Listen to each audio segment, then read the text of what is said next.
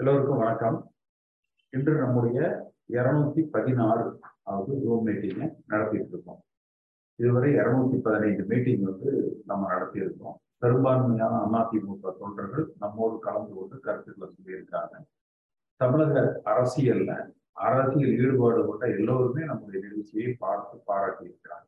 இன்றைக்கு நம்ம பேச இருப்பது இபிஎஸ் ஓபிஎஸ் இவர்களுக்குள்ள ஏற்பட்டிருக்கிற இந்த பதவி சண்டை என்பது அதிமுகவுடைய வெற்றியை பாதிக்கிறதா? அது இவங்க ரெண்டு பேரும் ஒரு சுயநலத்துக்காக சண்டை போடுறாங்களா? இல்ல கட்சியை வளர்த்துவதற்காக சண்டை போடுறாங்களா? தொண்டர்கள் என்ன நினைக்கிறாங்க அப்படிங்கிறது தான் நம்ம வந்து ட்விட்டர்ல நான் வந்து ஒரு கருத்து கணிப்பு போட்டிருந்தேன். தொண்டர்கள் ஒரு கருத்து கேட்டிருந்தேன். அதாவது இவர்களது இந்த சண்டை என்பது அதிமுகவை பாதிக்கிறதா?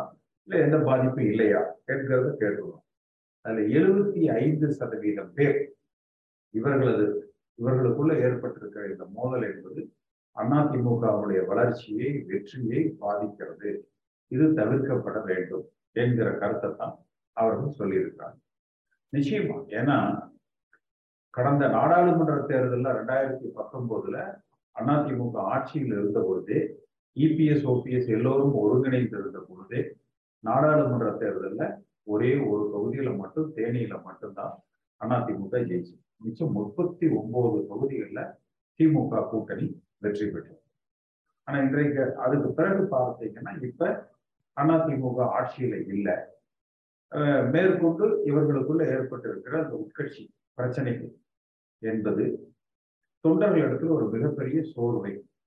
மக்கள் இடத்துல வந்து நம்பிக்கை ஜனங்க வந்து நம்பி ஓட்டு போடணும்ல. அந்த நம்பிக்கையை இது வந்து தகர்த்தது. இப்ப நாடாளுமன்ற தேர்தல் வந்து வருகிற இன்னும் ஒரு பதினெட்டு மாதங்கள் தான் இருக்கு. இந்த பதினெட்டு மாதங்கள்ல ஒரு மிகப்பெரிய அளவுல இந்த இயக்கம் வலுப்படுத்தணும். இப்ப பாத்தீங்கன்னா இன்னைக்கு ராஜீவ் ராகுல் காந்தி நடைபயணம் போறாரு. திரு மு க ஸ்டாலின் அவர்கள் அதை துவக்கி வைக்கிறார். கிட்டத்தட்ட நாடாளுமன்ற தேர்தலுக்கு உண்டான பிரச்சாரத்தை காங்கிரஸ் திமுக கூட்டணி துவக்கி விட்டார்கள்.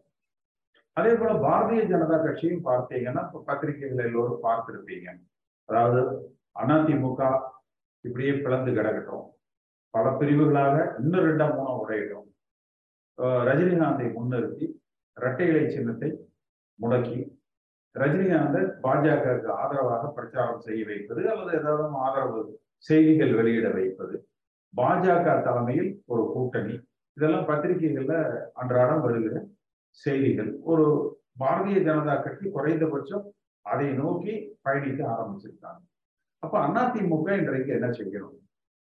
நாற்பதிலும் நாமே என்று மோடியா லேடியா என்று அம்மா அவர்கள் காலத்துல ரெண்டாயிரத்தி பதினாலு தேர்தலில் போட்டியிட்டு முப்பத்தி ஏழு தொகுதிகளில் வந்து மிகப்பெரிய ஒரு வெற்றியை அன்றைக்கு பெற்றோம். அப்ப இன்னைக்கு என்ன தேவை? ஒற்றை தலைமையா? இரட்டை தலைமையா? அது இபிஎஸ்ஆ ஓபிஎஸ்ஆ இதையெல்லாம் தாண்டி வருகிற நாடாளுமன்ற தேர்தலில் இப்பவே அதிமுக இருக்கிற இந்த எல்லா முக்கியஸ்தர்கள்னு சொல்லி கொள்ளக்கூடிய அத்தனை பேரும் நாற்பது தொகுதியும் ஆளுக்கு ஒருவர் பொறுப்பெடுத்துக் கொண்டு நாற்பது தொகுதியிலையும் அதிமுக நாடாளுமன்ற தேர்தலில் தனித்து நின்று வெற்றி பெற வேண்டும் என்கிற அளவுல அடிப்படை கட்டமைப்பை தொண்டர்களை மக்கள் மத்தியில நம்பிக்கையை விதைத்து வருகிற தேர்தலில் அந்த நாற்பதிலும் அதிமுக வெல்லுகிற பொழுது அதற்கு பிறகு உங்களுக்கு வந்து ஒரு ஓராண்டு காலம்தான். சட்டமன்ற தேர்தல் வந்துடும் அந்த சட்டமன்ற தேர்தல் தனித்து ஆட்சி அமைக்கிற பலத்தோடு வருகிற பொழுது தேர்தலுக்கு பிறகு கூட யார் முதலமைச்சர் யாருக்கு என்ன பொறுப்பு என்கிற முடிவுகளை எடுத்துக்கலாம். அப்ப அவசரப்பட்டு இபிஎஸ்க்கும் ஓபிஎஸ்க்கும் இருக்கிற இந்த சுயநலத்தால் இந்த இயக்கத்தை பிளவுபடுத்தி கொண்டிருக்கிறார்கள். இது அதிமுக தொண்டர்கள் அதிமுக வாக்காளர்கள் ரசிக்கல. அப்ப அவங்க என்ன விரும்புறாங்கன்னா இபிஎஸும் அதிமுகவோடு பலகீனப்படுத்துகிறார். ஓபிஎஸும் அதிமுகவை பலகீனப்படுத்துகிறார். இரண்டு பேருமே தங்கள் சுயநலத்திற்காக மட்டுமே இந்த இயக்கத்தை பயன்படுத்திக் கொள்ள நினைக்கிறார்கள். தாங்கள் பதவியை பெற முயற்சிக்கிறார்கள். மத்திய அரசாங்கம் இப்போ income tax enforcement directorate CBI DRI இந்த மாதிரியான விசாரணை அமைப்புகள்ல இருந்து தங்களை காப்பாற்றிக் கொள்வதற்கு அதிமுக என்கிற கட்சிக்கு ஒரு பொறுப்பை பெற்று கேடயமாக பயன்படுத்தி கொள்ள நினைக்கிறார்கள். அதே போல மாநில அரசாங்கத்திலையும் பார்த்தீங்கன்னா தங்கள் பதவியை வைத்துக்கொண்டு இவர்களை இவர்களை சுற்றி இருப்பவர்களை பாதுகாப்பதற்கு ஊழல் வழக்குகளில் இருந்து பாதுகாப்பதற்கு இவர்கள் முயற்சித்து கொண்டு இருக்கிறார்கள் இப்ப பத்தாவது இன்னைக்கு பாத்தீங்கன்னா அந்த தலைமை கழகத்துல வந்து யார்? அதாவது சி வி சண்முகம். இந்த எல்லா சண்டைக்கும் காரணம் ரெண்டு பேரை தான் இருப்பாங்க.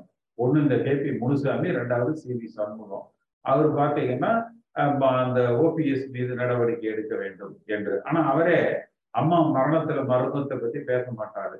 ஆறுமுகசாமி ஆணையத்தை பத்தி பேச மாட்டாரு. கொடநாடு கொடை கொள்ளை வழக்கை பத்தி பேச மாட்டாரு. இந்த முன்னாள் அமைச்சர்கள் மீது இருக்கிற ஊழல் வழக்குகளை பத்தி பேச மாட்டாரு. இன்றைக்கு திமுக அரசாங்கத்தில் இருக்கிற அமைச்சர்களுக்கு ஊழல்களை பற்றி மக்கள் விரோத செயல்களை பற்றி பேச மாட்டாரு. அவர் பேசுற ஒன்னே ஒன்னெல்லாம் வந்து ஓபிஎஸ் பிடிச்சி உள்ள போடுங்க என்பதுதான்.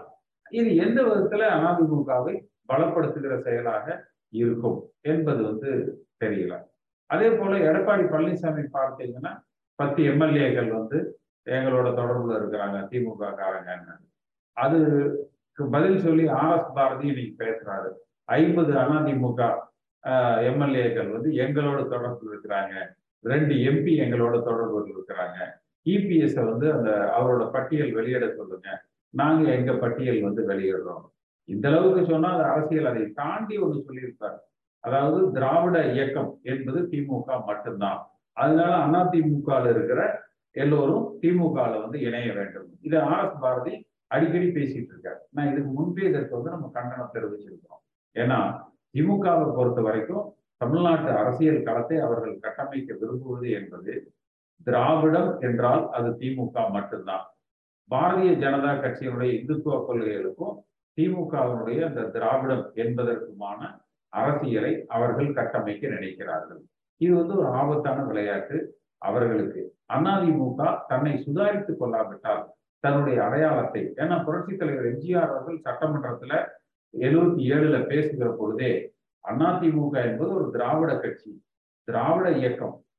திமுகவினுடைய ஊழல்களுக்கு குடும்ப ஆட்சிகளுக்கு எதிராக தொடங்கப்பட்ட இந்த திராவிட இயக்கம் என்ற கருத்தை தான் புரட்சி தலைவர் எம்ஜிஆர் அவர்கள் சொல்லியிருக்கார். ஆனா இவர்கள் மாறி மாறி அந்த பிஜேபிக்கு அடிமைகளாக இருக்கிற விஷயத்தினால அதிமுக தன்னுடைய திராவிட அடையாளத்தையே இழந்து கொண்டு வருகிறது.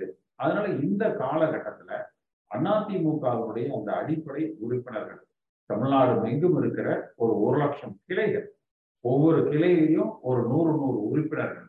அந்த ஒரு ஒரு கோடி உறுப்பினர்கள் ஒரு ஒருங்கிணைக்கப்பட்டு அந்த ஒருங்கிணைப்பை தான் நான் இப்பொழுது முன்னெடுத்து கொண்டு இருக்கிற தொடர்பு கொண்டு இருக்கிறேன் அந்த முன்னெடுப்புல அந்த ஒரு லட்சம் கிளை பொறுப்பாளர்கள் அல்லது மற்ற மாவ நகர ஒன்றிய பொறுப்பாளர்கள் ஒருங்கிணைந்து ஒரு கோடி அதிமுக தொண்டர்கள் தேர்தல் ஆணையத்துக்கு மற்ற ஊடகங்களுக்கு இந்த தொண்டர்கள் இபிஎஸ்ஐ விரும்பல ஓபிஎஸ்ஐ விரும்பல புரட்சி தலைவர் எம்ஜிஆர் காலத்தில் இருந்ததை போல இந்த இயக்கம் வழிநடத்தப்பட வேண்டும் என்கிற கோரிக்கையை நம்ம முன்னெடுக்கிறோம். அதை எல்லோரும் உங்க அவங்க அவங்க பகுதியில் இருக்கிற அதிமுக தொண்டர்களிடத்தில் எடுத்து செல்லுங்க. நம்ம இப்ப நேரடியாக தொண்டர்களை களத்துல சந்திக்கிறோம். வடவளரையில நம்முடைய முதல் கூட்டத்தை போட்டோம்.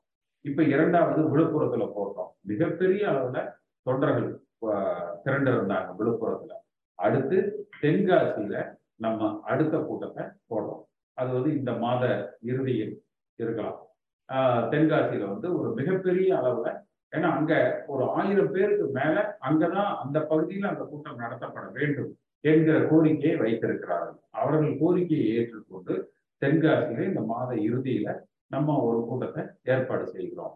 அப்ப இந்த தொண்டர்கள் ஒருங்கிணைப்பு நேரடியாக கள அரசியல்ல ஒருபுறமாகவும் அது போக ஒரு ஒரு கோடி தொண்டர்களை ஒருங்கிணைத்து தேர்தல் ஆணையம் நீதிமன்றம் ஊடகங்கள் மூலமாகவும் அந்த தொண்டர்களது உணர்வுகள் வெளிப்படுத்தப்படணும். இல்லைன்னா எல்லா யூனியோ எல்லா ஊடகங்களும் என்ன சொல்றாங்கன்னா ஏங்க இபிஎஸ்ஆ ஓபிஎஸ்ஆ யாருன்னு சொல்லுங்க. என்று ரெண்டு இந்த ரெண்டு பேருமே பிஜேபியினுடைய அடிமைகள் தான். ரெண்டு பேருமே திமுகவோடு மறைமுக தொடர்புல இருக்கிறவங்க தான். ரெண்டு பேருமே சுயநலவாதிகள். ரெண்டு பேருமே ஊழல்வாதிகள். அப்ப இந்த ரெண்டு பேருத்தினால அதிமுக என்கிற இயக்கம் வலுப்பெறாது வளர்ச்சி அடையாது. அப்ப எம்ஜிஆர் வழியில் தொண்டர்களால ஒரு தலைமை அடையாளப்படுத்தப்பட்டு எம்ஜிஆர் கொள்கைகள் ஒரு திராவிட இயக்கமாக இந்த இயக்கம் வழிநடத்தப்பட வேண்டும். இதை குறித்து தான் நம்ம இன்னைக்கு பேசுறோம். இது பற்றி உங்களது கருத்துக்களை நீங்க சொல்லலாம் உங்க கோரிக்கை எல்லாம் சரிதான். ஓகே. அதாவது இபிஎஸ் ஓபிஎஸ் இல்லாம நீங்க யார ஒன்றுபட்ட அதிமுக தலைவனா நீங்க நினைக்குதியா யாரு? இல்ல அது தொண்டர்கள் தானே முடிவு பண்ணணும். யாரு தலைவர் அப்படிங்கிறது தொண்டர்கள் தானே முடிவு பண்ணணும். அதானே? நான் இப்ப உங்களே ஆதரவாளர் தான் அதுல மாற்றுக்கிறது இல்ல ஆனா ஒண்ணு நீங்க சொல்லியது அந்த அந்த தொண்டர்கள் முடிவு பண்ணி யார முடிவு பண்ணுவாங்க? இல்ல அது தேர்தல் நடத்தட்டும்னு சொல்றோம். தொண்டர்களால ஒரு தலைமைக்கு தேர்தல் நடத்துகிற பொழுது யார் வேணாலும் போட்டியிடலாம். அதுல நானும் போட்டியிடுவேன். அந்த தொண்டர்கள் ஆதரவை யார் பெறுகிறார்களோ அதிகமாக அவர் தலைமையில அப்ப அப்ப வந்து ஆனா கேசிபி வந்து வந்து அந்த அதற்கு வேட்பாளர் நிக்க நிப்பாரா? ஆமா கட்டாயம் நிற்பார் அதுல என்ன சந்தேகம் இது பல ஊடகங்கள்ல பல காலமாகவே தொடர்ந்து சொல்லிட்டு வர்றதானே இப்ப நான் இப்ப கேசிபி வேணா ஆதரிக்கேன் அப்ப நான் ஒண்ணு கேட்கேன் உங்கள்ட்ட. இப்ப மாண்புமிகு புரட்சி தலைவர் எம்ஜிஆர் மாண்புமிகு அம்மா அவர்கள் கட்டமைச்ச ஒரு இது அது வந்து அடுத்தடுத்த அந்த ஸ்டேஜ் பொசிஷன்ல இருந்தவங்க தான் ரொம்ப தலைவரா இருந்துருக்காங்க.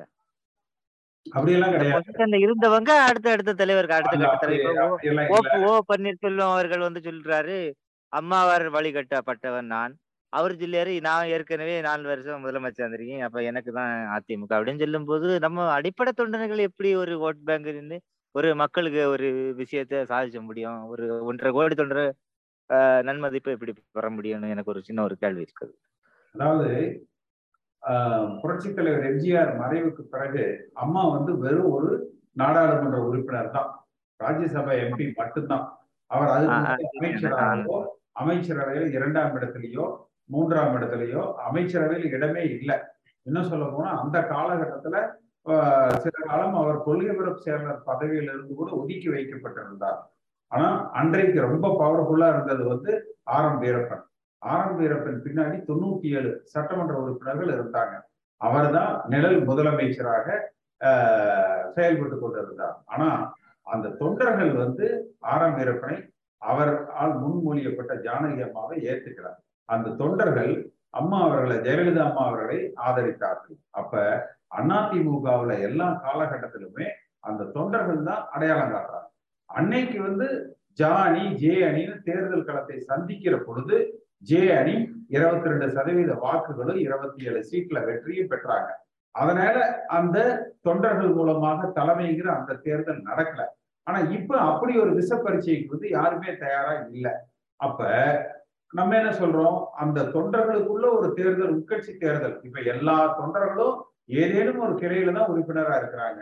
நம்ம உட்கட்சி தேர்தல்ல எல்லா கிளைகளுக்கும் கிளை செயலருக்கும் நம்ம தேர்தல் நடத்துறோம். அப்படி இருக்கிற பொழுது அந்த கிளை செயலருக்கு ஒரு ஓட்டு பொதுச் செயலருக்கு ஒரு ஓட்டு என்று தொண்டர்களால அந்த வாக்குகள் செலுத்தப்பட்டு தலைமை தேர்ந்தெடுக்கப்படுகிற பொழுது நிச்சயமாக பிளவு இல்லாம மனமாச்சரியங்கள் இல்லாம அதிமுகவுடைய தலைமையை தொண்டர்கள் விருப்பத்தின் மூலமாக வாக்களிப்பின் மூலமாக தொண்டர்களால தேர்ந்தெடுக்கப்படலாம். அப்படி தேர்ந்தெடுக்கப்படுகிற அந்த தலைமை வலிமையானதாக. நம்ம தனிப்பட்ட முறையில ஒண்ணு சேர்ந்து எல்லாம் ஒற்றுமையா நடத்தினா நல்லா இருக்குங்க சார். அது ரொம்ப எதிர்பார்த்துட்டு இருக்கேன் அது ரொம்ப ஒற்றுமையா தான் ரொம்ப சந்தோஷப்படுவேன் சார். சரி கட்சி சண்டை இல்லாம எல்லாம் ஒன்னா இருந்தா நல்லா இருக்கும்னு நினைக்கிறீங்க? கண்டிப்பா. ஆமாங்க சார் ஆமாங்க சார். சரி. உங்ககிட்ட கார்டு வாங்கியிருக்கேன். ஆனா இந்த சின்னம்மா பேரவைன்னு வச்சு ஒன்று நடத்திட்டு இருக்கேன். அது கிட்டத்தட்ட ஒரு அஞ்சு வருஷமா அது பாட்டு நடத்திக்கிட்டே இருக்கேன். அவங்க இருந்து எந்த ரெஸ்பான்ஸும் நமக்கு வர மாட்டேங்குது.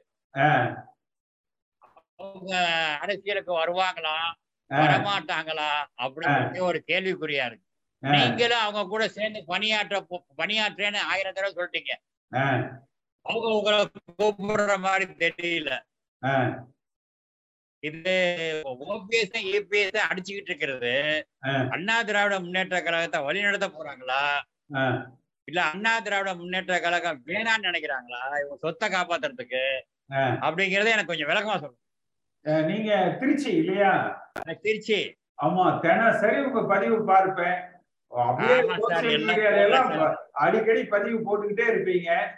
நீங்க நல்லா இணைஞ்சு செயல்படுங்க. வந்து நம்ம அதை கரெக்டா கொஞ்சம் முன்னெடுத்து கொண்டு போலாம். இப்ப இவங்க ரெண்டு பேரும் செய்யறது பார்த்தீங்கன்னா திமுகவுக்கு வழி ஏற்படுத்தி கொடுக்கறாங்க. பாரதிய ஜனதா கட்சி வளர்வதற்கு வழி வகை செய்து கொடுக்கறாங்க. அவ்வளவுதான். அண்ணா திமுகவுக்கு தயவு செஞ்சு யாரும் ஓட்டு போட்டுறாதீங்கிறத மறைமுகமாக உணர்த்தி கொண்டிருக்கிறாங்க. அது திமுக வெற்றிக்கு உதவி கொண்டிருக்கிறாங்க. பாரதிய ஜனதா கட்சி வளர்ச்சிக்கு இவங்க பணியாற்றிக்கிட்டு இருக்கிறாங்க. அதனால இந்த ரெண்டு பேரை நம்பி இனி அதிமுக வளர்ச்சி அடைவது என்பது சிரமம். அதனால தொண்டர்கள் ஒரு முடிவெடுத்து நம்ம ஒரு தொண்டர்களை ஒருங்கிணைத்து இந்த இயக்கத்தை வலிமைப்படுத்தும் இப்ப நீங்களும் உங்க உழைப்பெல்லாம் கடுமையான உழைப்பு. தினம் பார்த்தேன்னா ஏதாவது சோசியல் மீடியால கிட்டத்தட்ட ரெண்டு அல்லது மூணு பதிவுகள் உங்க பதிவுகள் தான் வந்து வரும். எல்லாத்தையும் நான் பார்ப்பேன். இல்ல சார் நீங்க சொல்றதெல்லாம் சரி. நான் வந்து உங்களோட இணைப்புல இருக்கேன். உங்க கார்டு என்கிட்ட இருக்கு. வேற அண்ணா திராவிட முன்னேற்ற கழக கார்டு என்கிட்ட இல்ல. உங்க கார்டு மட்டும்தான் என்கிட்ட இருக்கு. நான் வந்து சின்னமா பேரவை ஆரம்பிச்சது ஒரு ஏதோ ஒரு கட்சி ரீதியாக இல்ல. ஒரு ஜாதி அடிப்படையில சரி நம்ம முன்னாள் அன்பில் தர்மலிங்கம் கூட இருந்தேன் நான். அந்த அவர் இறந்து போனதுக்கு அப்புறம் நான் எதுலயுமே சேரல. அப்புறம் சரி இவங்க தான் நம்ம ஆள நம்ம ஆளா இருக்கிறாங்களேன்னு சொல்லி இவங்களுக்கு பேரவை ஆரம்பிச்சு. அதான் அது ரிஜிஸ்டர் பண்ணி ஆடிட்டர் ஆடிட்டர்கிட்ட போய் கணக்கு வழக்கெல்லாம் காமிச்சு இல்ல ரெக்கார்ட் ஆயிடுச்சு. ஆனா இது பூரா அவங்களுக்கு அனுப்பி வச்சோம். உங்ககிட்ட இருந்து ரெஸ்பான்ஸ் எதுவுமே வர மாட்டேங்குது. அதனாலதான் கேக்குறேன் இவங்க அண்ணா திராவிட முன்னேற்ற கழகத்தை வழிநடத்த போறாங்களா? தன்னோட சொத்து பத்தோட சொத்து பத்துக்களை காப்பாத்திக்கிட்டு அப்படியே ஒதுக்கிக்குவாங்களா அவங்க வந்து பெரிய அளவுல வந்து அரசியல்ல வந்து வர்றது வந்து சிரமங்க. அதிமுக எந்த காலத்திலயும் அவர்களது வழிநடத்தலுக்கு ஆள் ஆகாது.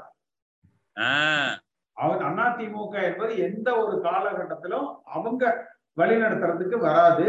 அவங்கள பொறுத்த வரைக்கும் இப்படியே ஒரு தனக்கு ஒரு முக்கியத்துவத்தை தேடிக்கிட்டு அவங்க அவங்களோட பிரச்சனைகளை எல்லாம் தீர்த்து கொண்டு அவங்க பயணிக்கத்தான் நினைக்கிறாங்க. ஏன்னா பாரதிய ஜனதா கட்சிக்கு அவர்களும் வெண்சாமரை வீசிக்கிட்டு தான் இருக்கிறாங்க ஆதரிச்சுக்கிட்டு தான் இருக்கிறாங்க.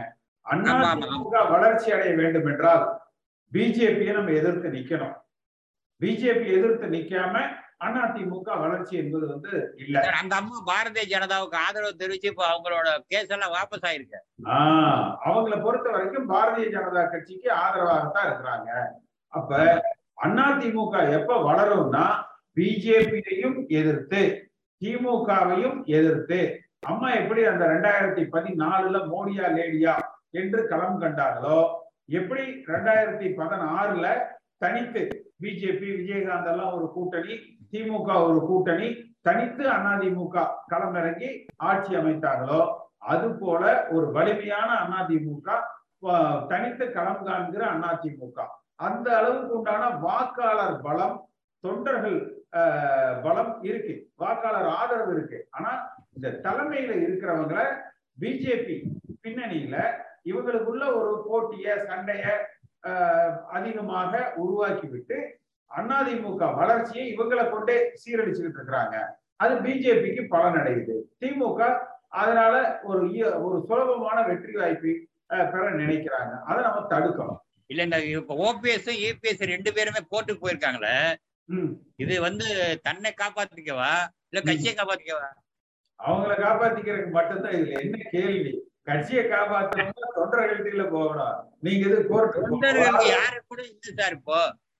தொண்டர்கள் பூரா குழம்பி போய் கிடக்குறான். ஆமா. எந்த பக்கம் போறதுன்னு எவனுக்குமே தெரியல. தடுமாறி கிடக்குறானுங்க. ஆஹ் இல்ல அதனாலதான் நம்ம ஒரு சரியான வழிகாட்டுதலை நம்ம அந்த தொண்டர்களோடு கலந்துரையாடலை தொண்டர்களுக்கு ஒரு தெளிவை நம்ம ஏற்படுத்திக்கிட்டு இருக்கோம். நீங்க ஏற்படுத்துங்க சார். நான் உங்களை உங்க பின்னாடி நாங்க வந்துடுறோம். சரி வாங்க. ஒன்னா பயணிப்போம். இந்த எடப்பாடி வந்து இன்னைக்கு பேட்டி கொடுத்துருக்காரு. ஆ? எடப்பாடி வந்து இன்னைக்கு பேட்டி பேட்டி பேட்டி. பேட்டி இந்த ஓபிஎஸ் தினகரன் சத்யா இணையத்துக்கு வாய்ப்பு இல்லையா? எடப்பாடி மட்டும் இருக்கணுமா? பெண்களுக்கு பாதுகாப்பு இல்லையா? ஆ. அது போல தொண்டர்களால் ஒரு தலைமையை தேர்ந்தெடுத்து எடப்பாடி தான் தலைமையில இயங்கணும். அதுக்கப்புறம் அதான் நடக்க கிடக்குது. ஆ. அவ்வளவுதான். சரி ஓட்டை யாரு போடுவாங்க? யாரு ஜெயிக்க வைப்பாங்க? ஓட்டு வந்து நம்ம போட்டு எடப்பாடி ஜெயிக்க வைக்கணும். ஒன்றரை தொண்டர்கள் ஓட்டு போட்டு எடப்பாடியை தேர்ந்தெடுக்கணும். தேர்ந்தெடுத்தா அவ்வளவுதான். தலைமையில இயங்கணும் வச்சு அவ்வளவுதான். கட்சியை க்ளோஸ் பண்ணிட்டு போயிடலாம். மக்கள் ஓட்டு போடணும்ல? மக்கள் தான் ஓட்டு போடணும். ஆமா. நீங்க என்னைக்குமே வந்துட்டு தலைமைக்கு நீங்க அவ வர மாதிரி ஆசைப்பட்டதே தெரியல. இன்னைக்கு வரைக்கும் நீங்க பேசுற வரைக்கும் நீங்க அதை பத்தி பேசுனதே இல்ல. ஆனா அனைத்து இந்திய அண்ணா திராவிட முன்னேற்ற கழகங்கிற ஒரே ஒரு கட்சிக்காக மட்டுமே நீங்க பேசிட்டு இருக்கீங்க. ஆனா உங்களை ஏன் மத்தவங்க புரிஞ்சுக்க மாட்டேங்கிறது என் மனசு ரொம்ப வருத்தப்படுது. சரிங்களா? எம்ஜிஆர் வழிய அம்மா வழிய ஒரு சாரம் கொண்டு வரக்கூடிய துடிக்கிற உங்களை ஏன் சரியா வந்துட்டு மற்றவங்க புரிஞ்சுக்காம நடந்துக்கிறாங்கிறது எனக்கு இன்னுமே புரியல. உங்களுடைய தலைமை ஏற்க வாய்ப்பு இருக்கா? நிச்சயமா இப்ப நம்ம கிட்ட மட்டும்தான் தொண்டர் பலம்ங்கிறதே இருக்கு இவங்க ரெண்டு பேர்த்துக்கிட்டையும் டெண்டர். ஆட்கள் டெண்டரை கொடுத்த ஆட்கள் அஹ் இவங்கதான் அந்த பலம் தான் இருக்கே ஒழிய தொண்டர் பலம் அப்படிங்கிறது நம்ம கிட்ட தான் இருக்கு அது. தொண்டர்களால அந்த தலைமைன்னு வரும்போது நிச்சயமா நான் போட்டி போடுவேன் அன்னைக்கு அந்த தொண்டர்கள் அதை தேர்ந்தெடுப்பாங்க கண்டிப்பாங்க கண்டிப்பாங்க தமிழ்நாட்டு மக்களுக்கு வந்து. ஒரு தெளிவான முன்னேற்றத்துக்குரிய பிளான அடிப்படை பிளான் எல்லாம் பண்ணிட்டு இருக்கீங்க. இப்ப தமிழ்நாடு மக்கள் வந்து மத்த மாநில மக்களை விட நாகரிகத்திலையும் பண்பாட்டிலையும் வரலாற்றிலையும் இலக்கியத்திலையும் அறிவியலும் தலை சிறந்தவர்கள் அது வரலாற்றுலாம் இருக்கு. இப்ப அதனால இப்ப ரெட்டையில அப்படிங்கிற சின்னத்துல இருக்கக்கூடிய கட்சி கட்சியோட தொண்டர்கள். அந்த தொண்டர்கள்ல வந்து இப்ப வேற தலைவர்கள் அவருக்குள்ள போட்டி இருக்கலாம் பொறாமை இருக்கலாம் சண்டைகள் இருக்கலாம் சச்சரவு இருக்கலாம் ஒருமைப்பாடு இருக்கலாம் வேற்றுமை இருக்கலாம். அது எப்படி இருந்துட்டு போகுது? அவங்க படத்தை பண்ணிட்டோம். இப்ப நம்ம வந்து தொகுதி அஹ், தலைவர்களை உருவாக்கலாமா? ஒவ்வொரு தொகுதியும் மாவட்ட இது பண்றோமோ இல்லையோ? ஒவ்வொரு தொகுதி இருநூத்து நாற்பத்து சில்லற இருக்கோ இத்தனை தொகுதி இருக்கோ அத்தனை தொகுதிக்கும் ஒவ்வொருவரையும் பொறுப்புக்கு கொண்டு வருவோமா? அதுக்கு தேர்ந்தெடுப்போமா? தொண்டர்கள் நம்ம கிட்ட இருந்தா ஒவ்வொரு தொகுதிக்கும் ஒரு குரூப்பை உருவாக்குவோமா? ம். உங்களது எந்த தொகுதி? நான் வந்து இப்ப சென்னையில இருக்கேன் சார். இருபத்தஞ்சு வருஷமா நான் தமிழ்நாட்டிலே இல்ல. ஓ சரி. இல்ல இப்ப சென்னையில் இருக்கீங்க. உங்க பூர்வீக ஹைதராபாத்ல வந்து நேட்டிவ் நான் பூர்வீகம் வந்து அத கண்ணதாசன் பாட்டு எழுத போல எந்த ஊரு அப்படின்னு கேட்டப்ப கருவூரில் குடி புகுந்தேன் அப்படின்ற மாதிரி என் ஊரு கரூர் ஓ சரி இல்ல இப்ப நீங்க சொல்ற மாதிரி நம்ம வந்து மாவட்ட மாவட்டமா கூட்டம் போடுறோம். இப்ப சென்னையில ஒரு கூட்டம் போட்டோம். விழுப்புரத்துல ஒரு கூட்டம் போட்டோம். அவர் தம்பி சசிகுமார் ஏற்பாடு பண்ணாரு. அதுக்கப்புறம் பாத்தீங்கன்னா இபிஎஸ் அணியில் இருக்கிறவங்க ஓபிஎஸ் அணியில் இருக்கிறவங்க எல்லாரும் இவர் பின்னாடி இருக்காங்க. அது மாதிரி ஒவ்வொரு மாவட்டமும் இப்ப அடுத்த மீட்டிங் தென்காசி அதுக்கு அடுத்து மயிலாடுதுறை மாவட்டம் ரைட் புரிஞ்சுக்கிட்டேன் சார். மாவட்ட வழியா நீங்க ஒரு இது பண்ணா கூட ஒவ்வொரு தொகுதியில தானே நமக்கு எம்எல்ஏ தேவைப்படுது. அதாவது அது அதுதான் நான் சொல்ல வர்றேன். அந்த அது- அதை சீக்கிரமா நம்ம பண்ணி ஆகணும் பண்ணிட்டு இப்ப எம்பி தொகுதி எலெக்ஷன் வருதுன்னு வச்சுங்க அதுல அதுல இப்ப நான் முப்பத்தொன்பது பேர் ரெடி ஆயிட்டாங்களா? இல்ல அதுதான் சொல்றேன். அதுதான் வாரியா நம்ம ஒரு கூட்டம் போட்டோம்னா நாற்பது கூட்டம் போடுறோம். அதாவது நாற்பது பார்லிமெண்ட்டுக்கு நாற்பது கூட்டம் இப்ப நம்ம போட்டுக்கிட்டு இருக்கிறோம். இருநூத்தி முப்பத்தி நாலு தொகுதிக்கும் இருநூத்தி முப்பத்தி நாலு தொகுதிக்கு கூட்டம் போடுறோம். அடுத்து. கிளைகளை நம்ம வந்து அமைக்கிறோம். கிளைக்கு நூறு பேர் விதமா ஒரு கோடி பேர் வந்து நம்ம ஒருங்கிணைக்கிறோம். அதுல இப்ப நீங்க நீங்க அதுக்கு மெம்பர்ஷிப் ரெடி பண்றீங்களா? இப்ப வந்து அந்த ரெட்டையிலைய வச்சுக்கிட்டு அந்த கட்சியில இருந்து பண்ணுவோமா? இல்ல அது பேரலா ஒரு கட்சியை ஆரம்பிச்சிடலாமா?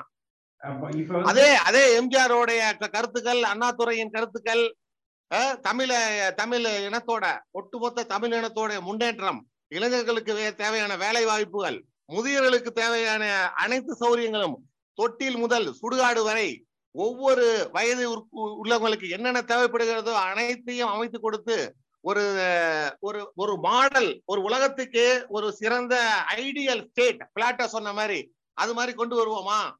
இல்ல அதாவது இன்னைக்கு இருக்கிறவங்க பாத்தீங்கன்னா நகர ஒரு மாவட்ட செயலாளர்களோ முன்னாள் அமைச்சர்களோ ஒரு மக்கள் மத்தியில வந்து ஒரு பெரிய ஒரு நம்பிக்கையை பெற்றவர்களாக இல்லை. அதுக்காகத்தான் நம்ம வந்து புதிய ஒரு பொறுப்பாளர்களை நம்ம உருவாக்குறோம். நகர அளவுல ஒன்றிய அளவுல ஒரு அப்ப அது அது வந்து இப்ப ஏற்கனவே சிக்கலான இருக்கக்கூடிய அதிமுக என்கிற கட்சியோடைய பேர்லயே கொண்டு வர வேண்டுமா? இல்ல புதிய கட்சியே அதே essence MGR ism Annadurai ism அந்த கொள்கைகளை உள்ளடக்கிய ஒரு பேரலல் கட்சியை உருவாக்கி நம்ம தன்னிச்சையா இயங்கலாம்ல? இல்ல அதாவது நம்ம வந்து இப்ப அதிமுகல ஒரு கோடி தொண்டர்கள் ஒ- ஒருங்கிணைந்து இவங்க தலைமையில நாங்க செயல்படுறோம் என்று முடிவெடுக்கிற பொழுது அந்த தலைமை தான் நிற்கும் அப்ப எல்லோருமே நம்ம கூட இணைந்து பணியாற்றுவாங்க. நம்ம இந்த இயக்கத்தை வழிநடத்துகிற நிலையில இருப்போம். நம்மோடு பயணிக்கிறவர்கள் அந்தந்த நகரத்துல ஒன்றியத்துல மாவட்டத்துல சட்டமன்ற தொகுதிகள்ல நாடாளுமன்ற தொகுதிகள்ல அவர்கள் இந்த இயக்கத்தை வழிநடத்துவதாக இருக்கும். அதாவது பழையன கழிதலும் புதிய புகுதலும் Right, அப்ப பொதுக்குழு என்னைக்கு பொதுக்குழு என்னைக்கு கூட்டுறீங்க இப்ப? இல்ல எல்லாம் அதாவது நீங்க முதல்ல ஒரு ஒரு ஸ்டெப்பா தான் வந்து நீங்க போகணும். ஒன்னாம் கிளாஸ் படிக்காம பத்தாம் கிளாஸ் படிக்க முடியாது. இப்ப நம்ம எடுக்கிற முயற்சி வந்து நாற்பது மாவட்டங்களுக்கு நாற்பது கூட்டம் போடுறோம் நாற்பது. கூட்டம் நாளை காலையிலேயே போடுவீங்களா? அப்படின்னா ஒரே முடியாது.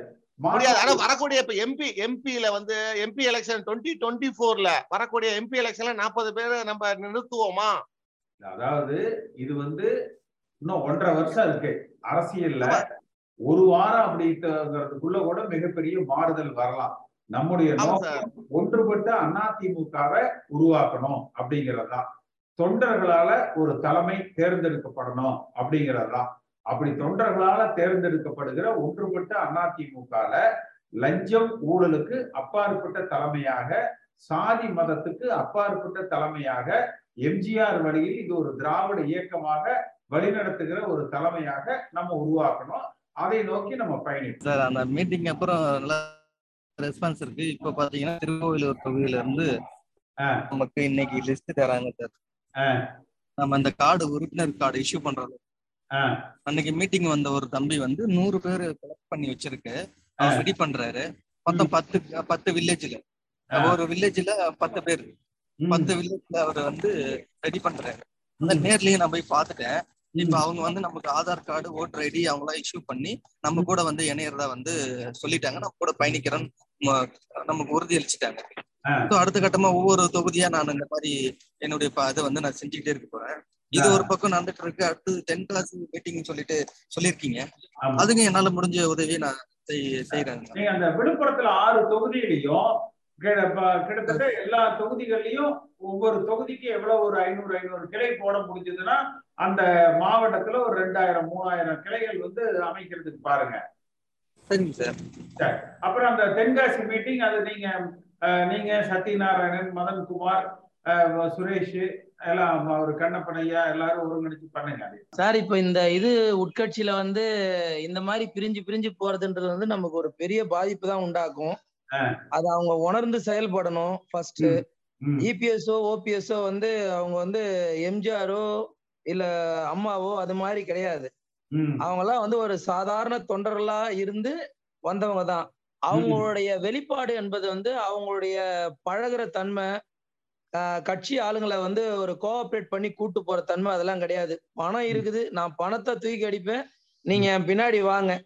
அப்படின்ற மாதிரி வந்து வியாபாரம் பண்ற வியாபாரிகளா தான் இருக்காங்களே தவிர யாரும் வந்து ஒரு அரசியல் நோக்கர்களாவோ ஒரு அரசியல் ஆசானாகவோ இப்போ வந்து இப்போ நீங்க பண்ற மாதிரி வந்து ஒரு அட்லீஸ்ட் ஒரு ஒரு- ஒரு மாசத்துல ஒரு மீட்டிங் அவங்க வச்சாங்கன்னா கூட தொண்டர்களோட நிலையை பத்தி அவங்களுக்கு தெரியும். தொண்டர்களை வந்து என்னைக்கு ஒரு தலைவர் வந்து நேரா சந்திக்க சந்திக்கிறதுக்கே டைம் இல்ல. எனக்கு மாவட்ட செயலாளர் இப்ப வந்து போதும் எனக்கு. மாவட்ட செயலாளர் வந்து தொண்டர்களை சந்திப்பாரு.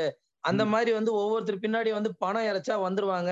அப்படின்ற மாதிரி எண்ணத்தோட இருக்கிற எந்த ஒரு கட்சி தலைவரும் வந்து முன்னேறினா சரித்திரம் கிடையாது. அதே மாதிரி இந்த மீட்டிங்ல நான் ஒன்னு சொல்லிக்க வேண்டியது என்னன்னா இடைக்கால பொதுச் செயலாளர்னு என்னைக்கு சசிகலா சொன்னாங்களோ அன்னைக்கே தூக்கி அவங்க உள்ள போனாங்க. அதோட அவங்க இருந்த இடம் தெரியாம போச்சு. இப்ப அடுத்து இதே நிலைமை இபிஎஸ் சொல்லியிருக்கிறாரு. அவருக்கு இன்னும் இன்னும் நாட்கள் என்ன பண்ணி கொண்டிருக்கிறது? அதிகபட்சம் பாத்தீங்கன்னா இன்னும் ஒரு ஒரு நாற்பது நாள் தான் அவருடைய டைம். அதுக்குள்ள அவரை தூக்கி கண்டிப்பா உள்ளதான் போட போறாங்க. அப்ப உள்ள போடும்போது ஏன்டாப்பா நம்ம பொதுச் செயலாளர்னு சொல்லி சொன்னோம் அப்படின்றத அவர் ஃபீல் பண்ணுவார்.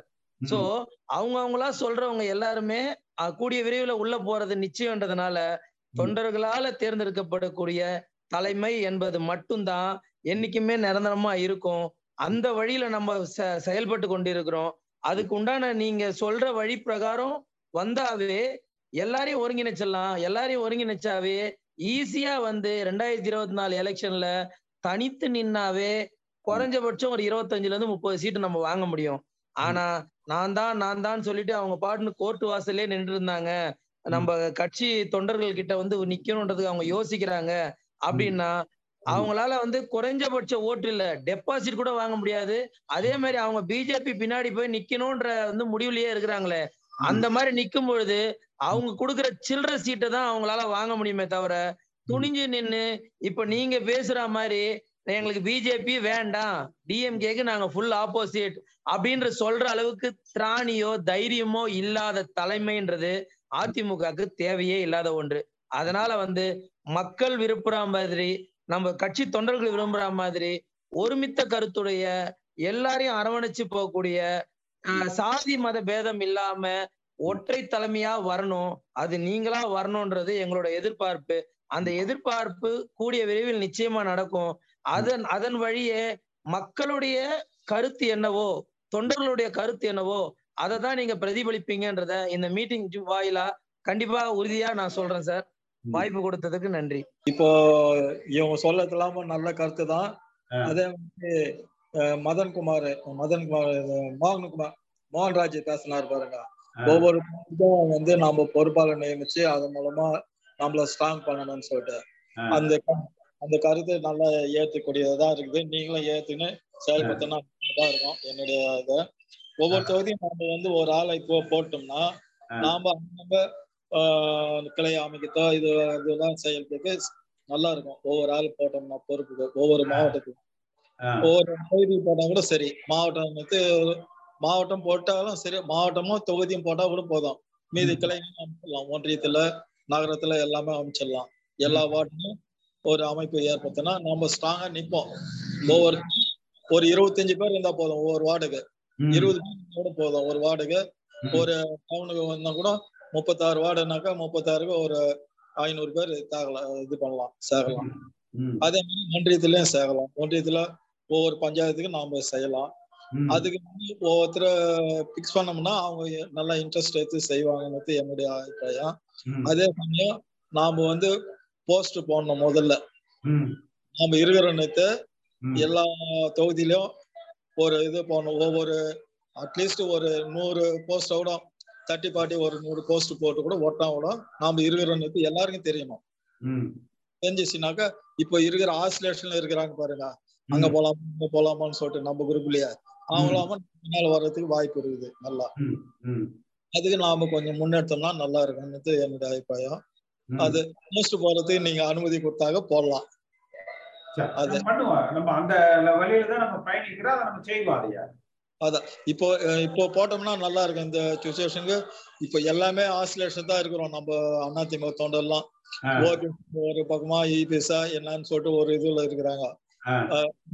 அவங்க ரெண்டு பேரும் கோர்ட்ல சண்டை போடுங்கிறாங்களே தவிர நம்ம கேட்கிற தொண்டனுக்கு தான் வந்து அசிங்கமா இருக்கு. அவமானப்பட்டு கூனி குறுகி நிக்கிறோம் நாம. மற்ற கட்சி தொண்டனை பார்க்கும்போது நாம கூனி குறுகி தான் நிக்கிறோம். ஒண்ணும் நிலைமை நாம நமக்குன்னு ஒரு இது சரி சரி மாற்று ஏற்பாடு நாங்க இருக்கிறோம்னு சொல்லிட்டு நீங்க வந்து நின்று அதை நாம எல்லாருக்கும் தெரியப்படுத்தலாம். நீங்க அனுமதி அதுதானே நம்ம செஞ்சுட்டு இருக்கிறோம். இன்னும் அதுல என்ன செய்யணும்னு நினைக்கிறீங்க? நீங்க அனுமதி கொடுத்தீங்கன்னா ஒவ்வொரு தொகுதியிலும் எல்லாரும் ஒவ்வொருத்தர போட்டு போஸ்ட் போட்டு எல்லாத்தையும் விளம்பரப்படுத்த சொல்லிடலாம். ஆமா இப்ப நம்ம அதை செய்வோம். அதை அதை நோக்கி தான் நம்ம பயணிக்கிறோம். நீங்க அந்த பட்டியல் ரெடி பண்ணுங்க அது அது நீங்க ஒப்புதல் கொடுத்தா நான் செஞ்சிடறேன் ட்ரையல் போட்டு பார்க்கலாம். அடுத்தது அதை பார்த்துட்டு உங்க மாவட்டத்துக்கு ஒரு கூட்டத்தை ரெடி பண்ணுங்க நான் வர்றேன். ஓ சரி. எத்தனை தொகுதி இருக்குது உங்க மாவட்டத்துல? இப்போ பன்னெண்டு இருக்குங்க. இப்போ அதெல்லாம் பிரிச்சுட்டாங்கல்ல நாலு நாலு தொகுதி தான் வருது ஒவ்வொரு மாவட்டத்துக்கும். இப்போ வேலூர் ஒன்றிய மாவட்டம்னாக்கா அதுல பண்ண பதிமூணு தொகுதி இருந்தது. இப்போ ராணிப்பேட்டை மாவட்டமா ஒண்ணு மாத்தம் திருப்பத்தூர் மாவட்டம் ஒண்ணு அப்புறம் திருவள்ளூர் மாவட்டம் ஒண்ணு இந்த மாதிரி புறநகர் மாவட்டம் நீங்க அந்த பன்னெண்டு பதிமூணு தொகுதியும் சேர்த்து குறைஞ்சது ஒரு தொகுதிக்கு ஒரு முந்நூறு பேர் நானூறு பேர் போட்டு ஒரு நாலு ஐயாயிரம் பேர் அளவுக்கு ஒரு கூட்டத்தை ரெடி பண்ணுங்க. உங்களுக்கு எந்த டேட் கன்வீனியன்ட்னு பாருங்க. உங்களுக்கு அந்த கூட்டம் ஏற்பாடு பண்றதுக்கு எவ்வளவு நாள் எடுக்கும் அது எந்த இடத்துல வைக்கிறீங்கன்னு சொன்னீங்கன்னா நம்ம அங்க ஒரு கூட்டத்தை நடத்திடுவோம். வர்ற பொழுது ஒவ்வொரு தொகுதியில இருந்து எல்லாரையும் வர சொல்லி நம்ம அப்படியே அந்த கட்டமைப்பை உருவாக்கிடுவோம். ஓ சரி. அது அது மொத்தத்து வேலூர்ல வச்சோம்னா எல்லா தொகுதியில இருந்து வர்றதுக்கு வசதியா இருக்கும் எல்லாருக்கும். அப்ப நீங்க வேலூர்ல ஒரு கூட்டத்துக்கு ஏற்பாடு பண்ணுங்க. அது எந்த டேட்டுங்கிறது உங்களுக்கு சௌரியமா இருக்குதுன்னு ஒரு ரெண்டு மூணு டேட் கொடுங்க. அது நீங்க அந்த அந்த பதிமூணு தொகுதியே நீங்க கோஆர்டினேட் பண்ணுங்க. அந்த முதல்ல ஒருங்கிணைந்த மாவட்டமா இருந்தது இல்லையா பதிமூணு தொகுதி? பதினொன்று தொகுதி ஆமா ஆமா. அந்த பதிமூணு தொகுதியில இருந்தும் கிட்டத்தட்ட ஒரு தொகுதிக்கு ஒரு நானூறு பேர் ஐநூறு பேர் வர அளவுக்கு நம்ம பண்ணோம்னா ஆறு ஏழாயிரம் பேர் வரும். அப்படி வரையில பாத்தீங்கன்னா மொத்த கிரௌடு ஒரு பத்தாயிரம் பேர் அளவுக்கு வந்துரும். அப்படி வர்ற பொழுது ஒரு நல்ல மிகப்பெரிய ஒரு எழுச்சியா இருக்கும். அப்படி ஒரு கூட்டத்தை நடத்திட்டு அதுல வர்றவங்கள அப்படியே அந்தந்த பகுதிகள்ல பொறுப்பாளர்களா நம்ம கொண்டு வந்துடலாம் அதாவது இப்ப நம்ம ஒரு ஒரு தொகுதியில வந்து நம்மகிட்ட நம்மகிட்ட இருக்கக்கூடிய மக்கள் நம்மட ஒரு பொறுப்புல இருக்கக்கூடிய வட்ட செயலாளர்கள் அவங்கெல்லாம் வந்து ஒரு- ஒரு ரெஸ்பான்சிபிலிட்டியோட இருந்தா மட்டும்தான் நம்மளால வந்து அந்த ஜனங்களிடத்துல ஒரு நல்ல ஒரு இதை பெற முடியும். அவங்க இன்னமும் பழைய பல்லவியில தான் இருக்காங்க. அது வந்து பெரிய வேதனையை கொடுக்குது. இதை நான் வந்து பதிவு பண்ண ஆசைப்பட்டு தான் நான் இன்றைக்கு உங்ககிட்ட நான் நான் உள்ள வந்திருக்கேன். ஏன்னா இன்னும் நான் வந்து ஃபார்மர் அடிஷனல் சாலிசிட்டர் ஜெனரல் எனக்கு பாலிடிக்ஸ் எங்க இருக்கீங்க? நான் வந்து சுப்ரீம் கோர்ட்ல வந்து இப்ப நான் ரிசைன் பண்ணிட்டேன். அவர் மோடி வரதுக்கு முன்னாலே நான் ராஜினாமா பண்ணிட்டேன். ஏன்னா நான் Maharashtra representative I represent Maharashtra government ஆனா எனக்கு அது எனக்கு விருப்பம் இல்லை. அதனால நான் வந்து எனக்கு அதை பத்தி நம்ம டீப்பா போக வேண்டாம். ஏன்னா அது நல்லது இல்லை ஆமா. என்ன சொல்றீங்க? எந்த தொகுதி? தமிழ்நாட்டுல எங்க உங்க ஆர்ஜின்? நான் ஆக்சுவலா வந்து ராமநாதபுரத்தை சேர்ந்தவன். இப்ப நான் என்னோட நான் இருக்கிறது என்னோட பங்களா இருக்கிறது ஆழ்வார் திருநகர்ல. எங்க? சென்னையிலயா? சென்னையில. அங்க அசோக் நகர்ல இன்றைக்கு ஏற்பட்ட ஒரு பேட் எக்ஸ்பீரியன்ஸ்னால தான் நான் என்ன செஞ்சேன் நான் உங்களோட நம்பரை வாங்கினேன். வாங்கிட்டு அவங்க சொன்னாங்க எனக்கு வந்து நீங்க இன்னைக்கு ஐ சார் வந்து இதுல வருவாங்க. அதுல அதுல போய் ஜாயின் பண்ணிட்டு நீங்க உங்க கருத்தை பதிவு பண்ணுங்கன்னு சொன்னாங்க ரொம்ப நல்லதா போச்சு அப்படின்னு சொல்லி தான் இப்ப நான் உங்ககிட்ட நான் பதிவு பண்றேன். இப்ப அசோக் நகர்ல தேர்ட் அவென்யூல ஒரு இன்னைக்கு நடந்த சம்பவம் தான் எனக்கு மனசை ஒரு பெரிய வேதனையை கொடுத்தது. சொல்லுங்க என்ன அங்க வந்து ராயல் நிக்கா பிரியாணின்னு சொல்லிட்டு ஒரு ரெஸ்டாரண்ட் இருக்கு. அவங்க ஏத்த மாதிரி இவங்க வந்து நம்ம ஏடிஎம்கேரோட சகோதரர்கள் வந்து என்ன செஞ்சாங்க? ஒரு சின்ன ஒரு குடிசை மாதிரி போட்டு வச்சுட்டு தண்ணி பந்தல் வச்சிருந்தாங்க அந்த சம்மர் டைம்ல ஒரே ஒரு நாள் தான் ஒரு குடம் இருந்தது. அது பிறகு அதுக்கு பிறகு அட்ரஸ் இல்லை. அது பிறகு இந்த ரெண்டு ரெண்டு கிளாஸ் வந்த உடனே அந்த எல்லா போட்டோஸையும் ரிமூவ் பண்ணிட்டாங்க அது நியாயம் தான். ஏன்னா எல்லாரும் எல்லாரும் போட்டோ ஒண்ணா இருந்தது. ஸோ அதனால என்ன பண்ணாங்க? கொஞ்சம் கிளாஷ் ஆன உடனே என்ன செஞ்சுட்டாங்க? அந்த போட்டோ எல்லாத்தையும் பிரிச்சுட்டாங்க. ஆ, திருச்சிட்டு அப்படியே சும்மா நூந்து போய் கலந்தது. சரி அங்க இருக்கிற ஏழை மக்களுக்காக கொஞ்சம் உணவு அளிக்கலாம்னு சொல்லிட்டு அதுக்கு சரி ஏற்பாடு பண்ணா. அது ஏன் நீங்க பிரிச்சிங்க வச்சீங்க? யாரை கட்டு செஞ்சீங்கன்னு சொல்லிட்டு அங்க ராயல் நிக்கா பிரியாணியுடைய ஓனரோட பெரிய தகராறு. ரொம்ப அசிங்க அசிங்கமா பேச அப்புறம் அவங்க எனக்கு ஃபோன் பண்ணாங்க ஐயா அந்த மாதிரி விஷயம் கொஞ்சம் சொல்லுங்க அப்படின்னு சொல்லிட்டு. சரி நான் மேலிடத்துல தெரியப்படுத்துறேன் அப்படின்னு சொல்லிட்டு அப்ப அவங்க பேசுனதெல்லாம் அவங்க ஆடியோல எடுத்து வச்சுட்டு எனக்கு அனுப்புனாங்க. அது வந்து ரொம்ப வல்கரா இருக்கு. அது வந்து ஒரு நாகரிகமா இல்லை. அது நம்மளுடைய வளர்ச்சியை தான் பாதிக்கும். ஏற்கனவே பின்னடைவு. என்ன எனக்கு வந்து இந்த இந்த கட்சி அந்த கட்சிங்கிற ஒரு நோக்கத்துல உள்ள ஆள் நாங்க கிடையாது ஏன்னா எங்களுக்கு அதுல அப்படி நாங்க இருக்க முடியாது. என்ன சொல்றீங்க? நாங்க இருந்த ஒரு போஸ்டிங்க்கு நாங்க அப்படி இருக்க முடியாது. அதனால கொஞ்சம் இதுல கொஞ்சம் நீங்க அந்த வட்ட செயலாளர் ஆகும் அந்த விஷயத்தை அப்படியே எனக்கு ஒரு வாட்ஸ்அப்ல மெசேஜ் அனுப்பிச்சு விடுறீங்களா? நான் அனுப்பிச்சிடுறேன். உங்க வாட்ஸ்அப் நம்பர் எனக்கு தெரியாது. என்னோட நம்பருக்கு நீங்க ஒரு வாட்ஸ்அப்ல ஒரு ஒரு. மெசேஜ் கொடுத்தீங்கன்னா நான் உங்களுக்கு நான் ஃபார்வர்ட் பண்றேன். கொடுக்குறேன் அந்த நான் டீடைல்ஸ் எல்லாம் எனக்கு அனுப்பிச்சு விடுங்க. இது மெட்ராஸ் போலீஸ் கமிஷனரேட்ல வருமா? இது வந்து அசோக் நகர் போலீஸ் ஸ்டேஷன். அதான் அந்த அசோக் நகர்ங்கிறது சென்னை கமிஷனரேட் தானே? ஆமா ஆமா சென்னை கமிஷனர் தான். சரி ரைட் ஓகே இல்ல அங்கெல்லாம் எதுக்கு நம்ம இது பண்ணணும்? நம்ம நம்ம கட்சி அளவுல அந்த வட்ட செயலாளர்கிட்ட ஏன் இப்படி பண்றீங்க? ஒரு மேலிடத்துலன்னு சொன்னாலும் அவங்க கொஞ்சம் அவங்கள திருத்திக்கிற பார்க்கணும் அவங்க. சரி சரி. சரி நான் மட்டும் வாட்ஸ்அப்ல அனுப்பிச்சு விடுங்க. நான் கண்டிப்பா அனுப்புறேன். ஏதாவது உங்களுக்கு அந்த ஏரியாவுல வந்து ஏதாவது ஒரு மீட்டிங் அவங்க அரேஞ்ச் பண்ணா கூட ஐ வில் ஐ வில் என்னுடைய மகன்கிட்ட சொல்லி நான் என்ன உதவி வேணும்னா செஞ்சு கொடுக்க சொல்றேன். அந்த ஏரியாவுல ஏதாவது ஒரு ஏழைகளுக்காகவோ ஏதாவது ஒரு உணவளிக்கிற மாதிரி இருந்தா கூட சொல்லுங்க. அங்க பெரிய அளவுல கிச்சன் இருக்குது. கிச்சன் வச்சிருக்கிறாங்க. அங்கே ஏழை ஜனங்களுக்கு வந்து உணவு ஒரு உணவு கொடுக்கணுமா கொடுக்கலாம். நிறைய பண்ணியிருக்காரு பையன் பண்ணியிருக்கிறாரு அங்க. வந்து பிஜேபி கூட கூட்டணி இல்லாம இருந்தாதான் நம்ம அடுத்த வர எலெக்ஷன் எல்லாத்துலயுமே ஜெயிக்க முடியும். அவங்க கூட இருக்கிற வரையும் நம்ம இருக்கிற செல்வாக்கும் இப்ப போயிட்டு தான் இருக்கு நம்ம தொகுதியில தோத்ததுக்கு காரணமே அதுதான் வந்து. நம்ம பிஜேபி கூட கூட்டணியில இருக்கிற வரையும் ஜெயிக்க முடியாது. நம்ம செல்வாக்கு சரிஞ்சுட்டே தான் இருக்குது அதை பார்த்து எல்லாம் ஒன்னா சேர்ந்தாதான் நம்ம ஜெயிக்க முடியும். இளைஞர்களுக்கு இப்ப நம்பிக்கை அவ்வளோக்கா இல்ல. கட்சி ஒரு தலைமை கீழே வரணும்.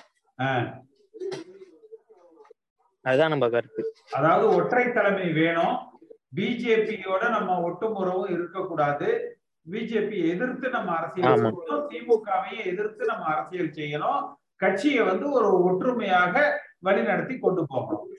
வழி அதுதான் வந்து கான்செப்ட் மக்கள் மத்தியிலயும் ஒரு வாக்காளர்கள் மத்தியிலயும் குறிப்பா இளைஞர்கள் மத்தியில வந்து ஒரு நம்ம செல்வாக்கு இன்னும் கொஞ்சம் அதிகரிக்கும். இவர் வந்து ஜனநாயக முறைப்படி எலெக்ஷன் நடந்துச்சுன்னு சொல்றாரு. இப்ப உட்கட்சி தேர்தல்லாம் நடந்துச்சு அதிமுகல அது ஜனநாயக முறை எப்படி எதை வச்சு சொல்றாரு? மற்ற பேர் ஏற்கனவே இருந்தவங்க அவங்க அவருக்கு ஆமா போடுறவங்க அந்த மாதிரி போடுறவங்க தான் போட்டு வச்சு அது எங்க உட்கட்சி ஜனநாயக முறைப்படி தேர்தல் நடந்துச்சுன்னு சொல்றாரு.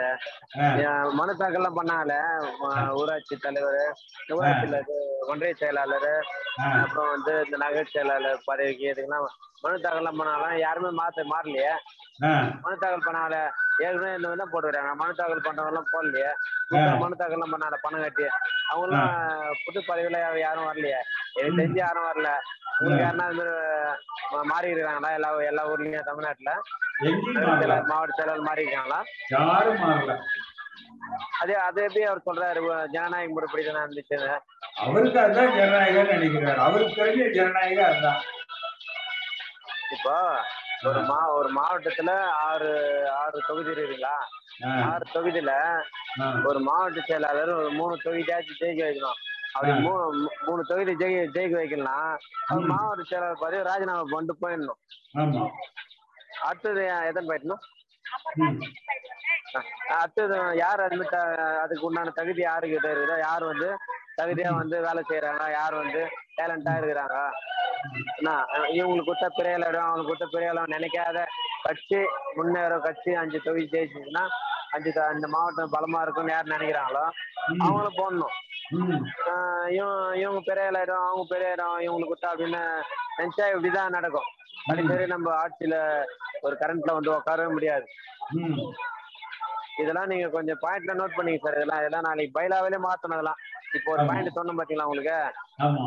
ஒரு மாவட்ட செயலாளர் இருக்கிறாங்கன்னா அந்த மாவட்ட செயலாளர் குறைஞ்சது ஒரு மூணு பேரு மூணு எம்எல்ஏ வச்சு கொடுக்கணும். மூணு எம்எல்ஏ கொடுக்கணும். மூணு எம்எல்ஏ கொடுக்கலன்னா அவங்க வந்து அம்மா எவ்வளவு கொடுத்தா? ஐநூறு கொடுத்தீங்களா? மூணு எம்எல்ஏ வச்சு கொடுக்கணும். அப்படி கொடுக்கலன்னா ராஜினாமா பண்ணணும். அது பயிலாவில் வரணும். நீங்க நோட் பண்ணீங்க இதை. இந்த பாயிண்ட் நோட் பண்ணீங்க. இந்த ஒரு பாயிண்ட் மட்டும் நோட் பண்ணீங்க. இது பயிலாவில் அடுத்த பொதுக்குழு நீங்க இது பண்ணும்போது கண்டிப்பா நீங்க பண்ணணும் அதை நாற்பது மாவட்டத்துல மாவட்டத்துக்கு மூணுன்னா கூட நூத்தி இருபது சீட் நம்ம ஆட்சி அமைச்சிருக்கோம்ல. இது பயிலாவில் கண்டிப்பா வரணும். நீங்க விடக்கூடாது இந்த விஷயத்த. இந்த மூணு எம்எல்ஏ வாச்சு ஒரு மாவட்டத்தில் இருக்கிறவங்க மூணு எம்எல்ஏ கொடுக்கணும். கொடுக்கலன்னா அவங்க மாவட்ட செயலாளர் இருக்கிறதுக்கு தகுதி கிடையாது. அப்படியே உடனே மாத்திடணும். ரிசல்ட் வந்தவொடனே மூணு தொகுதியில ஜெயிச்சு. அப்படின்னா பரவாயில்ல ஒன்னு ரெண்டு தொகுதி ஜெயிச்சுன்னா அது ரிசல்ட் அப்படியே மாத்திடணும் உடனே. சார். நீங்க வந்து பழைய சட்டப்படி கரெக்டா பேசுறீங்க சார். ரொம்ப மகிழ்ச்சியா இருக்கு. ரொம்ப உங்க இதெல்லாம் நான் உங்களுடைய பேட்டிலாம் பார்ப்பேன் சார். எல்லா எல்லா நியூஸ் சேனல்லையும் பார்ப்பேன். ரொம்ப நல்லா இருக்கு சார். ஆனா இப்ப நடக்கிற இதெல்லாம் வந்து மனசு கொஞ்சம் திருப்தியா இல்ல சார். எல்லாத்தையும் பிரிச்சு பிரிச்சு விட்டு கடைசியில வந்து இவங்க அடிச்சிட்டு இருக்காங்க சார். அது மனசுக்கு வந்து கொஞ்சம் ரொம்ப இதாவே இல்லை சார். எல்லாரோட வருத்தமா இருக்கு. ஏன்னா பிஜேபியோட கூட்டணியில இருக்கிறதே பெரிய தப்பு. நம்ம என்ன சொல்ற திராவிட கட்சிகளுடைய அமைப்புக்கு எதிரானது அது. அதுல இருந்துகிட்டே வந்து இவங்க தேவைக்காக எல்லாமே தப்பு தப்பா பண்ணிருக்காங்க சார். மன வருத்தமா இருக்கு சார். போனா வந்து நம்ம கட்சிக்காக தான் சார் நம்ம இன்ட்ரெஸ்டா இருக்கோம். இருந்தாலும் இவங்க பிரிஞ்சு பிரிஞ்சு போறது மன வருத்தமா இருக்கு சார். எல்லாம் உடச்சு உடச்சு இது பண்றது. எப்படி இருந்தா இது நல்லா இருக்கும்னு நினைக்கிறீங்க? இப்ப என்ன நல்லா செய்யணும் இப்ப? சார் நான் வந்து இவங்க வந்து நீங்க அடிக்கடி சொல்லுவீங்க. இவங்க இவங்க தேவைக்காக அடி இருக்கிறாங்க அப்படின்ட்டு. அது அந்த மாதிரி இருக்க கூடாதுல்ல சார். எல்லாத்தையும் அரவணைச்சு போகணும் இல்லைங்க சார். அது பிரிஞ்சு பிரிஞ்சு போறதுனாலதான் பாருங்க. இங்க தர்மபுரி ஓகேங்க சார். மத்த எல்லா டிஸ்ட்ரிக்ட்லயும் வந்து பாத்தீங்கன்னா பிரிஞ்சதுனாலதான் பிரச்சனையே. அது யார உங்களுக்குள்ள அட்ஜஸ்ட் பண்ணி போகணும் இல்லைங்க சார். நம்ம ஆட்சி அமைக்கணும்னா வந்து பாருங்க. ஒற்றுமையா இருந்திருந்தா அந்த ஆட்சி போயிருக்காது சார். அது அதனால ஏற்பட்ட விளைவு தான் சார் இது. நம்ம எல்லாத்தையும் ஒரு ஒழுங்குபடுத்த பார்ப்போம். ஆமாங்க சார் ஆமாங்க சார். நீங்க ஒற்றுமையை தான் வலியுறுத்துறீங்க. வந்து யார் தகுதி இருக்கிறாங்களோ வந்துட்டு போட்டோம். மெம்பர்ஸ் என்ன விரும்புறாங்களோ எல்லாம் விரும்புறாங்களோ அதுபடி வந்துட்டு போகணும். பழைய நாம்ஸ் படின்னு சொல்றீங்க. அது ரொம்ப மகிழ்ச்சியா இருக்கு சார் நீங்க சொல்றது. ஒற்றுமையை நீங்களும் வலியுறுத்துறீங்க. ஆனா வந்து இவங்க இவங்க சண்டையால வந்து இந்த கட்சியை சின்ன ஆக்கிட்டாங்கன்னு வருத்தப்பட்டு நிறைய டைம் சொல்றீங்க. ரொம்ப பிடிச்சிருந்தது சார். அதனால தான் நான் வந்து எம்ஜிஆர் டிவி சப்ஸ்கிரைப் பண்ணி அதுல வந்து பார்த்தேன். அப்படியா? அதுல தான் சார் நான் அடிக்கடி பார்ப்பேன் இந்த உங்க இதெல்லாம். எல்லாரோடைய பேட்டியும் பார்ப்பேன். நம்ம கட்சியை சின்னமாக்கிட்டாங்க இவங்க சண்டையால அப்படின்றது வருத்தமா இருக்கு சார். இவங்க சண்டை பிளஸ் வந்து எத்தனையோ இது இருக்கு. ஆனா வந்து ஒற்றுமையா இல்லைங்கிறது தான் சார் வருத்தமா இருக்கு. நம்ம இதெல்லாம் சரி பண்ணி கொண்டு வருவோம். ஆமாங்க சார் ஆமாங்க சார் தொடர் தொடர்புல இருங்க. நம்ம இந்த நிகழ்ச்சி வந்து ஒவ்வொரு புதன்கிழமை மணிக்கு மாலை அஞ்சரை மணிக்கும் ஒவ்வொரு ஞாயிற்றுக்கிழமை காலையில பதினோரு மணிக்கு இருக்குது. இது ஃபேஸ்புக்ல லைவ் வரும் எம்ஜிஆர் டிவி யூடியூப்ல லைவ் வரும். இதெல்லாம் உங்க ஷேர் பண்ணுங்க. அப்படி அடுத்த கொஞ்சம் லைக் மைண்டட் பீப்புள் எல்லாம் அவங்களே கனெக்ட் பண்ணி கருத்து சொல்ல சொல்லுங்க. சரிங்க சார் சரிங்க சார். தேங்க்யூ எல்லாத்துக்கும் ஷேர் பண்ணுங்க ஐயா. கண்டிப்பா I will share sir okay thank you சரி எல்லாரும் ஒற்றுமையா இருந்தா நல்லா நடக்கும் நல்லா நல்லா ஆகும் சார் ஆமா. ஆ. சரி. அதான். ரைட் பண்ணுவோம். ஆ சார் இந்த முருகன் ஐயான்னு ஒருத்தவங்க பேசுனாங்க. அவங்க நல்லா தான் நல்லா பேசுறாங்க. அவங்க சொல்ற மாதிரி செயல்பாடுக்கு வந்து நல்லா இருக்கும்னு நினைக்கிறேன். ஆ ஆமாம் சார். இந்த இந்த ஒற்றுமையாக இருந்தாவே நம்ம ஏடிஎம்கே காப்பாத்திடலாம். நீங்க சொல்ற மாதிரியே தான். ஒற்றுமை தான் ஃபர்ஸ்ட் முக்கியம். அதுக்கு என்ன ஏற்பாடு செய்யணுமோ அதை செய்யுங்க சார். சரி. ரைட் என்ன பண்ணிட்டு இருக்கீங்க தம்பி? நான் விவசாயம் தான் செய்யறேன் விவசாயம்.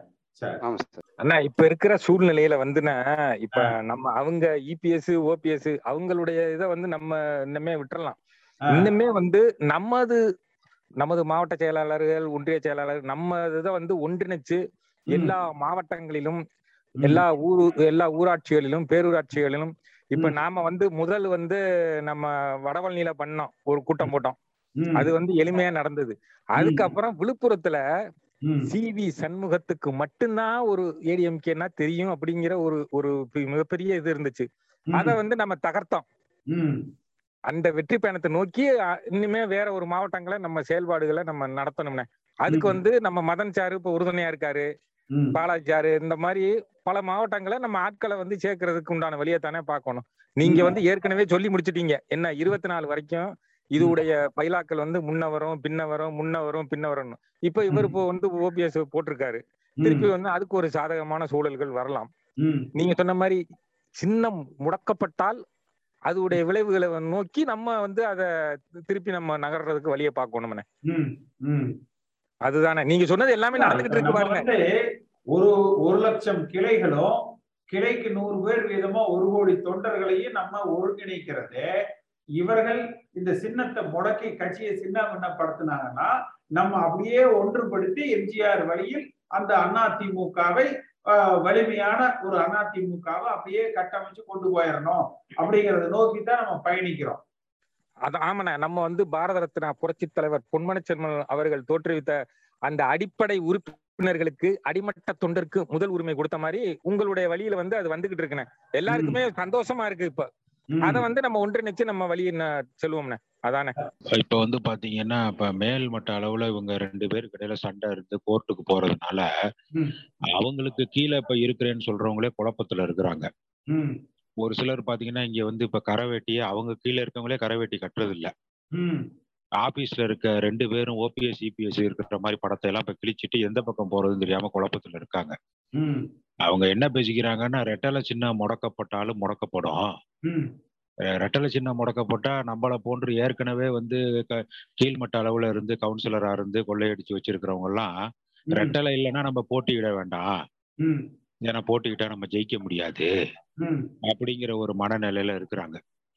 அதனால ரெட்டலை கிடைக்குமான்னு பார்ப்போம்னு கரைவேட்டி கூட கட்டாம கம்முன்னு இருக்கிறாங்க. இவங்க இப்ப இப்படி பிளவுகளா இருக்கிறது அது வந்து தேர்தல் ஆணையம் நாளைக்கு ரெட்டலையை முடக்க கூட வாய்ப்பு இருக்கு.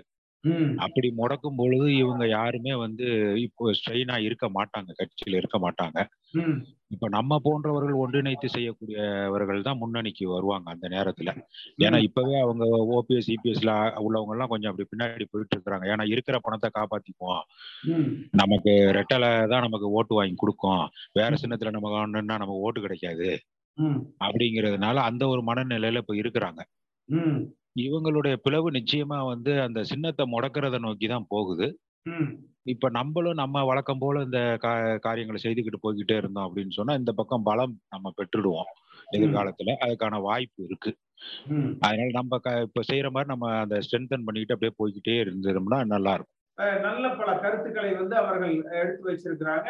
நிச்சயமா ஒன்றுபட்ட அதிமுகவை புரட்சி தலைவர் எம்ஜிஆர் வழியிலான அதிமுகவை லஞ்சத்துக்கும் ஊழலுக்கும் அப்பாற்பட்ட அதிமுகவை பாரதிய ஜனதா கட்சியையும் திமுகவையும் ஒரு சேர எதிர்த்து நிற்கிற அதிமுகவை தொண்டர்களால தேர்ந்தெடுக்கப்படுகிற தலைமை மூலமாக வலிமையாக கட்டமைத்து நம்ம வழி நடத்துவோம். நம்முடைய அடுத்த நிகழ்வுங்கிறது வருகிற ஞாயிற்றுக்கிழமை காலையில பதினோரு மணிக்கு நடக்கும். எல்லோரும் அதுல கலந்து கொள்ளுங்க.